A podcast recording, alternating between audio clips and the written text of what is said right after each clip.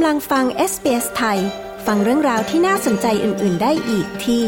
sbs.com.au/thai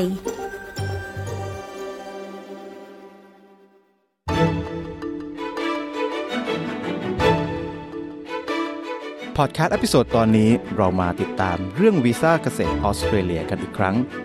ซึ่งเรื่องนี้ก็คือหนึ่งในประเด็นที่คนไทยจำนวนมากให้ความสนใจมานานเป็นเวลาหลายปี วันนี้เราจะมาอัปเดตความคืบหน้าเรื่องนี้ว่าตอนนี้ขั้นตอนการหารืออยู่ในช่วงไหน สรุปแล้วคนไทยจะได้วีซ่าตัวนี้หรือเปล่า วันนี้ห้ามพลาดนะครับ SBS ไทยได้มีโอกาสพูดคุยกับนายพิพัฒน์รัชกิจประการ รัฐมนตรีว่าการกระทรวงแรงงานของไทย พื่ออัปเดตความคืบหน้าเกี่ยวกับเรื่องนี้ในโอกาสที่ทางกระทรวงแรงงานไทยพร้อมคณะ ได้เดินทางเยือนออสเตรเลียในระหว่างวันที่ 16 ถึง 22 กุมภาพันธ์ที่ผ่านมา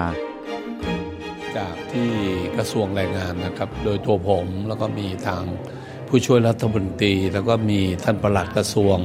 แล้วก็อธิบดีกรมจัดเราได้เดินทางมาที่ประเทศออสเตรเลียโดย เดินทางไปที่เมืองดาวินนะครับ จากดาวินเสร็จแล้วก็มาที่เมลเบิร์นนี่เนี่ยแห่งนี้นะครับ ก็ได้พบผู้ประกอบการที่ดาวินก็คือผู้ประกอบการคนไทยนะครับ แล้วก็มีคนไทยชื่อคุณตู่นะฮะเป็นเจ้าของโซนมะม่วง ซึ่งมีพื้นที่กว่า 7,000 ไร่ ก็เป็นโซนมะม่วงที่ใหญ่ที่สุดในออสเตรเลียที่เป็นของคนไทย ซึ่งผมคิดว่า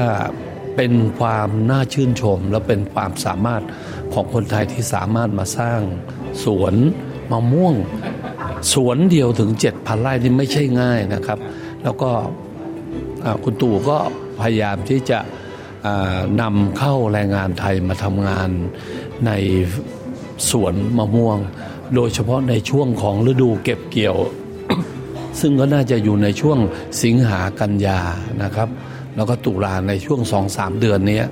น่าจะมีการใช้แรงงานที่มาเก็บเกี่ยวเรื่องของผลไม้เนี่ยทั้งดาวินน่าจะอาจจะถึงเกือบเกือบ2,000 คน แต่สำหรับของที่คุณตูเองน่าจะใช้ถึง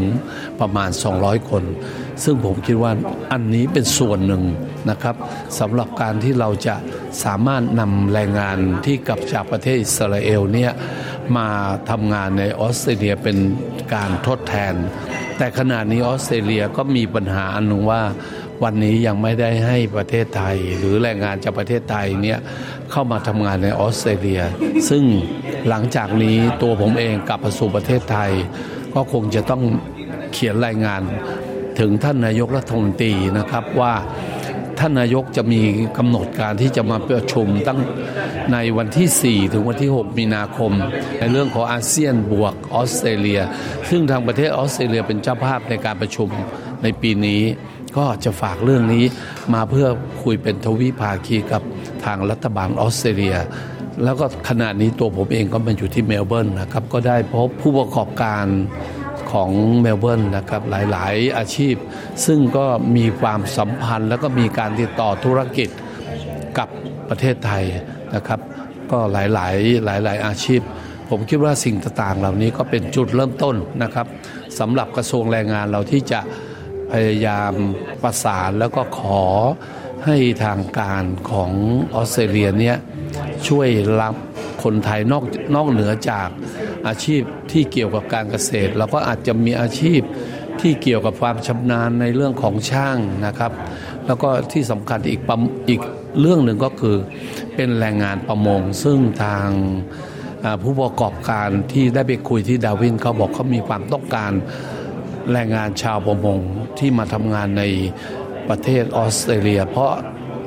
แรงงานประมงของคนไทยเรานี่ค่อนข้างขยันแล้วก็เก่ง นี่ก็คือส่วนที่ทางกระทรวงแรงงานโดยตัวผมเองกับทีมงานได้มาในทริปนี้นะครับ เรามาด้วยกันก็ประมาณสักห้าหกวัน ก็คือไปที่ดาวิน แล้วก็มาที่เมลเบิร์น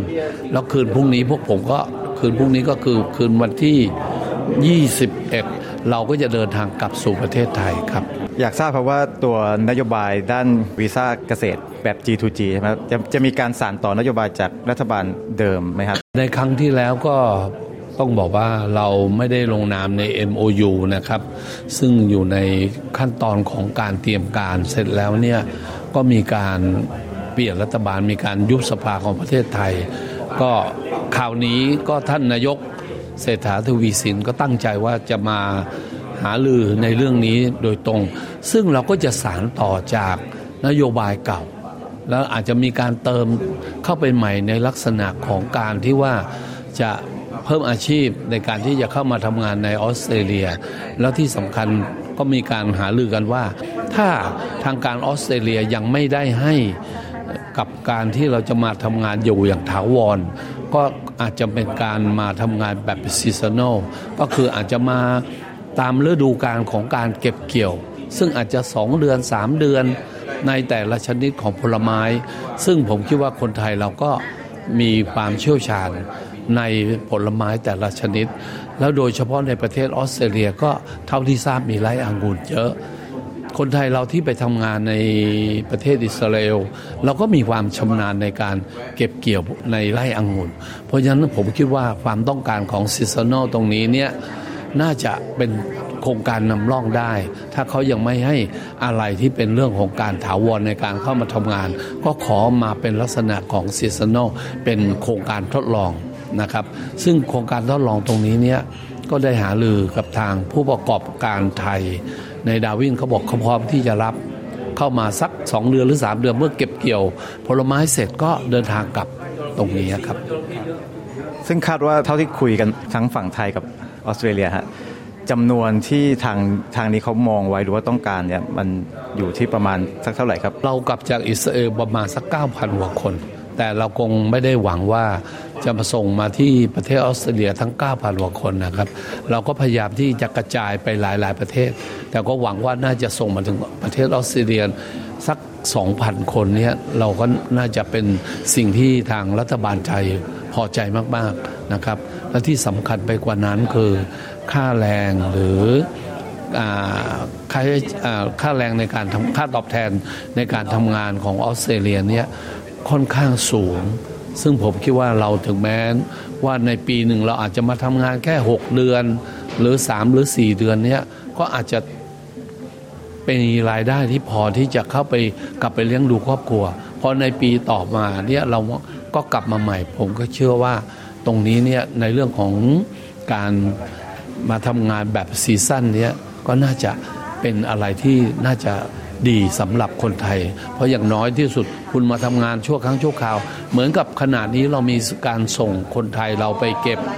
ต้นเบอร์รี่ที่ในสแกนดิเนเวียนทั้งสวีเดน ทั้งฟินแลนด์เนี่ยเราก็มีส่งก็เก็บผลไม้ป่าเนี้ยก็ประมาณสักสามเดือนเช่นกัน เพราะฉะนั้นถ้าหากว่าเป็ดทางนู้นเสร็จแล้วเราโยกจากทางนู้นมาทางนี้ ปีหนึ่งเราได้หกเดือนผมเชื่อว่า เกษตรกรหรือคนทำงานด้านที่มีความเชี่ยวชาญ ด้านการเกษตรเขาก็อยู่ได้ครับมองว่าตอนนี้ท่าทีโอกาสที่จะเป็นไปได้สักกี่เปอร์เซ็นต์ครับ ระหว่างรัฐ G2G ผมคิดว่าความเป็นไปได้เราก็ต้องพยายามต่อไปนะฮะเพราะตอนนี้รัฐบาลออสเตรเลียยังไม่ได้เปิดช่องทางให้เรามาได้ เข้ามาได้ ก็ต้องหวังความหวังทั้งหมดฝากไว้ที่ท่านนายกรัฐมนตรีที่จะเดินทางเข้ามาประชุมอาเซียนโดยมีออสเตรเลียเป็นเป็นเฮดนะฮะเที่ยวนี้นะฮะในวันที่ 4-6 มีนาคมเนี่ยก็หวังว่าท่านนายกจะได้เจรจา เป็นทวิภาคีกับนายกของรัฐบาลออสเตรเลียนะครับ ถึงแม้ว่าเรายังไม่ได้แบบถาวร ก็ขอเป็นแบบ seasonal ก่อนก็ยังดีนะครับ เพราะ seasonal ที่นี่ก็มีทั้งองุ่นมีทั้งมะม่วง มีทั้งสตรอคือซึ่งมีมีหลายๆ ชนิดของผลไม้นะครับ ซึ่งผมมั่นใจนะครับว่าคนงานหรือ แรงงานของเราที่มีความเชี่ยวชาญด้านเกษตรเนี้ยเราสามารถทำได้ ถ้าหากว่าเป็น seasonal เป็นโครงการเริ่มต้นนะครับ ในดาร์วินโดยเฉพาะผู้ประกอบการไทย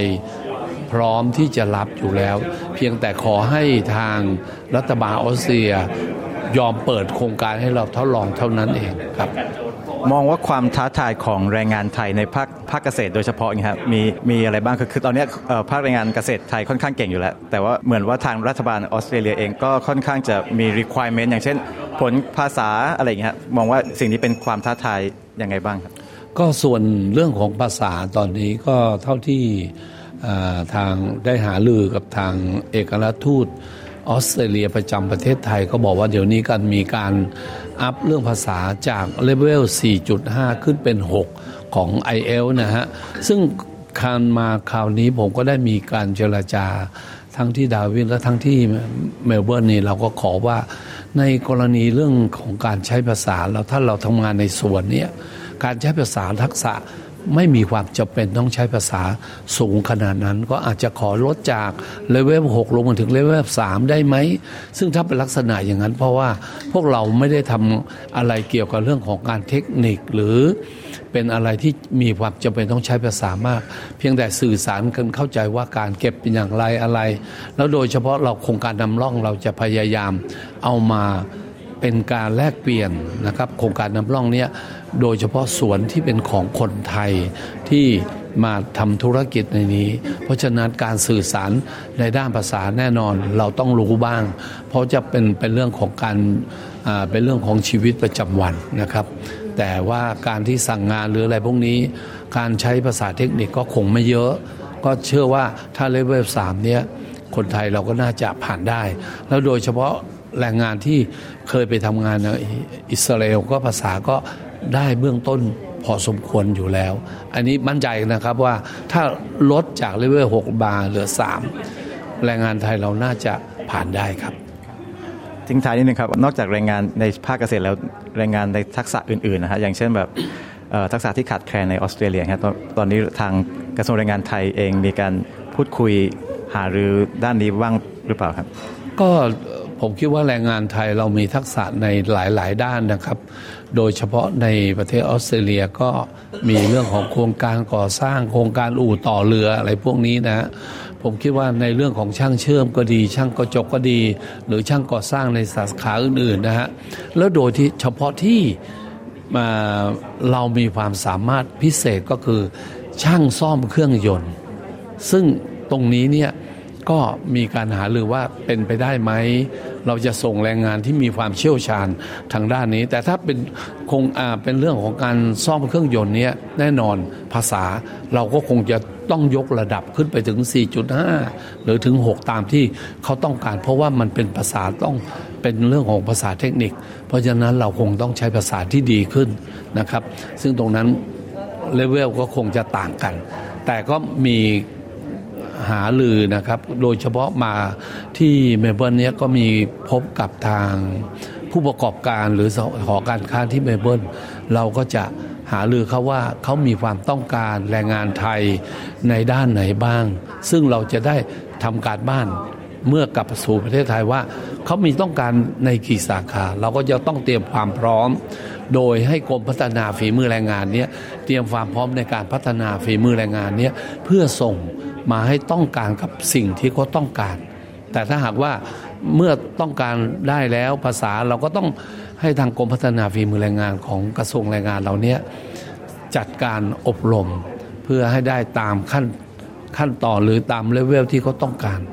ซึ่งก็หวังว่านะครับว่าทางรัฐบาลออสเตรเลีย ก็จะให้โอกาสสำหรับแรงงานไทยเข้ามาทำงานใน ประเทศออสเตรเลียนอกเหนือจากหมู่เกาะ ซึ่งปัจจุบันนี้เขารับเฉพาะหมู่เกาะนะฮะก็หวังว่าประเทศไทยก็เป็นประเทศหนึ่งที่ขอมีส่วนร่วมในการที่จะเข้ามาทำงานในประเทศออสเตรเลียครับ ขณะที่ทางด้านสถานเอกอัครราชทูตออสเตรเลียประจำประเทศไทยออกมาชี้แจงเรื่องนี้เมื่อวันที่ 15 มิถุนายนปีที่แล้วว่า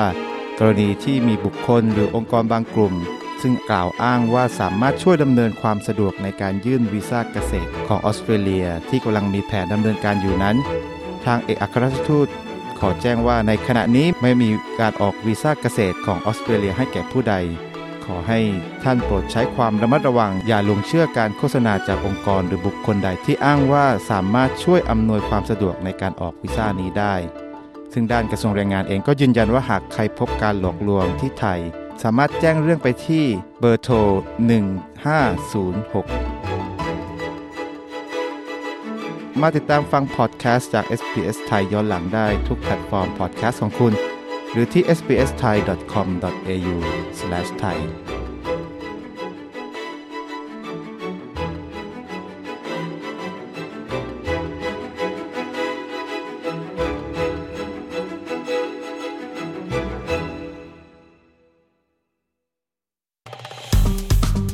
กดไลค์แชร์ และแสดงความเห็นไป follow SBS ไทยทาง Facebook